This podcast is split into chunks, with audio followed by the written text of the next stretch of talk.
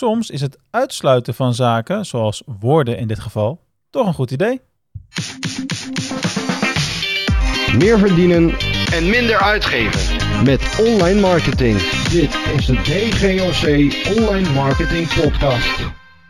Het klinkt natuurlijk niet super positief, uitsluiten, uitsluitingswoorden in dit geval. Maar dat is het gelukkig wel, want we gaan het vandaag hebben over uitsluitingswoorden binnen Google Ads en ook op andere vlakken eh, in je organische zoekefforts kun je er ook wel je voordeel mee, eh, mee doen. Eh, maar qua opbouw in deze aflevering is, hanteren we in ieder geval de, het stramien van hoe je uitsluitingswoorden het beste kunt gebruiken in de Google Ads voor jouw webwinkel. Ehm, ja, het is eigenlijk iets wat in heel veel campagnes die ik onder ogen krijg in eerste instantie vergeten wordt. Eh, of een optie die er wel altijd staat, maar waar niet vaak genoeg naar wordt gekeken. Eh, omdat men er gewoon niet bij stilstaat hoeveel eh, ja, geld ermee te besparen valt. En hoeveel effectiever het jouw Google Ads kan laten zijn. Want we willen natuurlijk op allerlei woorden wel gevonden worden. Maar het is ook goed om er eens over na te denken. Ja, maar welke woorden horen daar nou bij?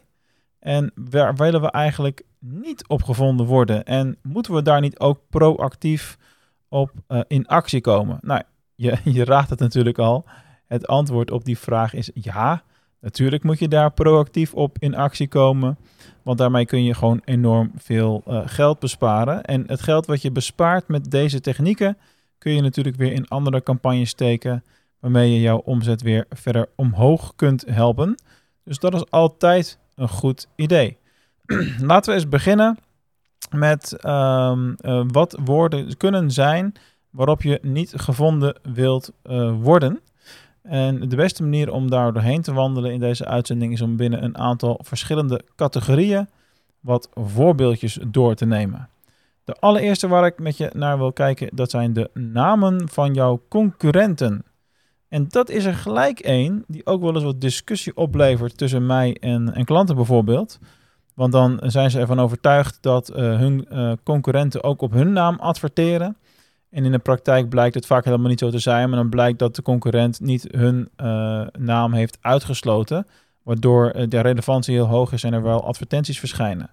Maar de manier waarop ik altijd laat zien van joh, je wil niet adverteren op de naam van je concurrent, want op het moment dat iemand op die naam zoekt, ga jij het nooit voor elkaar krijgen dat zij eh, ineens met jou zaken willen doen, in plaats van met je concurrent. Want ze zijn specifiek naar hun op zoek. Vaak in combinatie met een zoekwoord rondom een product of dienst natuurlijk. Uh, maar probeer dat soort mensen juist niet te vangen. Uh, want dan komen ze op jouw site en dan zullen ze relatief snel weggaan en in principe bijna nooit een aankoop doen. Nou, heel vaak kan ik dan op basis van de geschiedenis in het Google Ads account ook gewoon aantonen van kijk maar, afgelopen tijd heb je zoveel klikken gehad op die en die naam van je concurrent en het heeft geen stuiver opgeleverd. Dus de namen van je concurrenten, je wil ze vooral uitsluiten, want ze zijn niet op zoek naar jou. Dus dat is de eerste, dat is ook een hele belangrijke.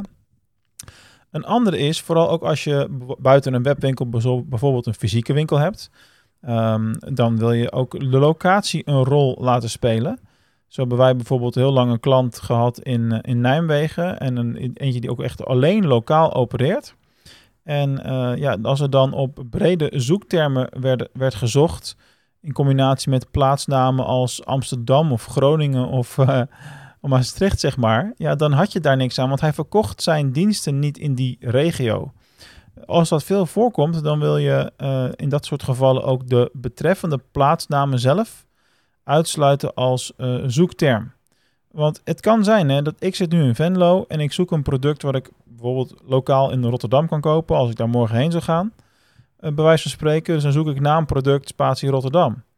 Alleen, uh, ja, niet voor elke leverancier is dat dan even relevant. Dus de locatie kan ook een, een factor zijn, waardoor, zeker als er grote partijen in bepaalde steden zitten, waar jij niet zit, uh, kan dat ook een factor zijn van uitsluiting. Ik heb er nog drie voor je. De volgende is uh, zoekwoorden die geen koopintentie bevatten. Dat kan natuurlijk ook, hè, dat er wel uh, zoektermen zijn die, die relevant zijn, bijvoorbeeld.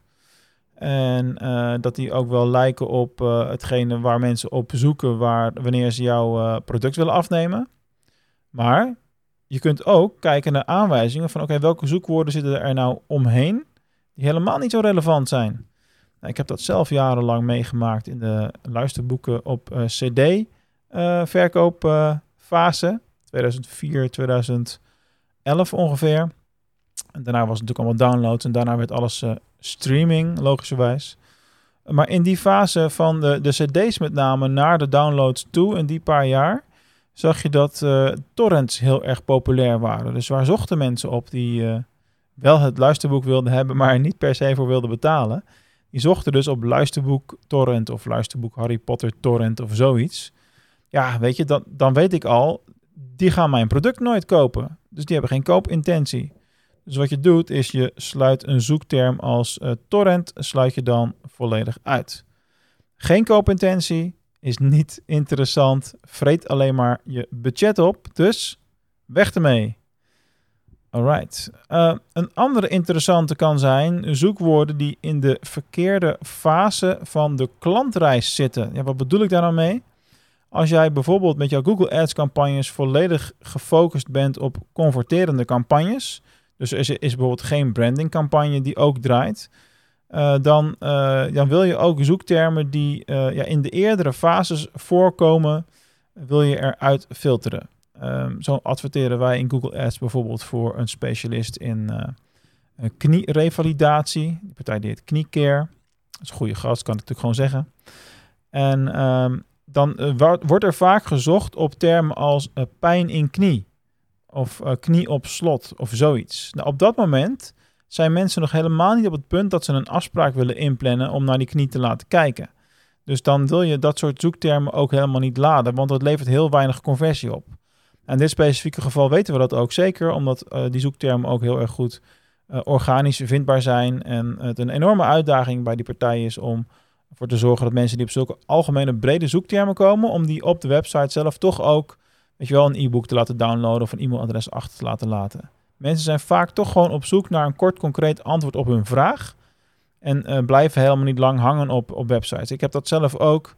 Ik was vanmorgen iets aan het opzoeken over, uh, over crypto's en uh, welke trading platformen op dit moment betrouwbaar zijn. En ja, dan krijg je allerlei antwoorden op vragen. Je kijkt twee seconden, zodra je het antwoord hebt gevonden, ga je weg. Ook al is het een heel lang blogartikel waar iemand heel veel tijd en moeite in heeft gestoken. Het gaat vaak gewoon om het zo snel mogelijk vinden van het antwoord op je vraag. En er zijn gewoon heel veel zoektermen in elke branche te bedenken waar geen koopintentie achter zit. Alright, dat zijn alle verschillende soorten uh, uitsluitingen die ik vandaag met je wilde behandelen. De conclusie is natuurlijk maar één ding, namelijk uitsluitingszoekwoorden verhogen je omzet, omdat ze uh, jouw kosten uh, besparen. De kosten die je bespaart worden automatisch in dezelfde campagnes ingezet voor de zoektermen die wel interessant zijn in de conversie en waar je wel omzet en harde euro's uit kunt halen. Kortom, zorg ervoor dat je bepaalde woorden verwijdert. Ga eens kijken in jouw Google Ads geschiedenis naar die uitsluitingswoorden. Waarop word je nou vertoond? Waar heb je veel klikken op gehad? En heeft het niks opgeleverd? Zorg ervoor dat je die verwijdert. Maak ruimte voor de zoektermen die wel relevant voor je zijn. En zie ook hiermee weer je omzet een stukje stijgen. Kortom, meer verdienen en minder uitgeven met online marketing. Dat is wat we bij DGSC e-commerce ook altijd doen. Hey, heb je daar wat hulp bij nodig? Google Ads is natuurlijk iets wat uh, helemaal mijn persoonlijke specialisme is, al 15 plus jaar inmiddels. Uh, dus neem dan gerust eens contact op via dgoc.nl slash call. En dat was het voor de podcast van vandaag. Ik wens je een fijne restant van de week en tot de volgende keer.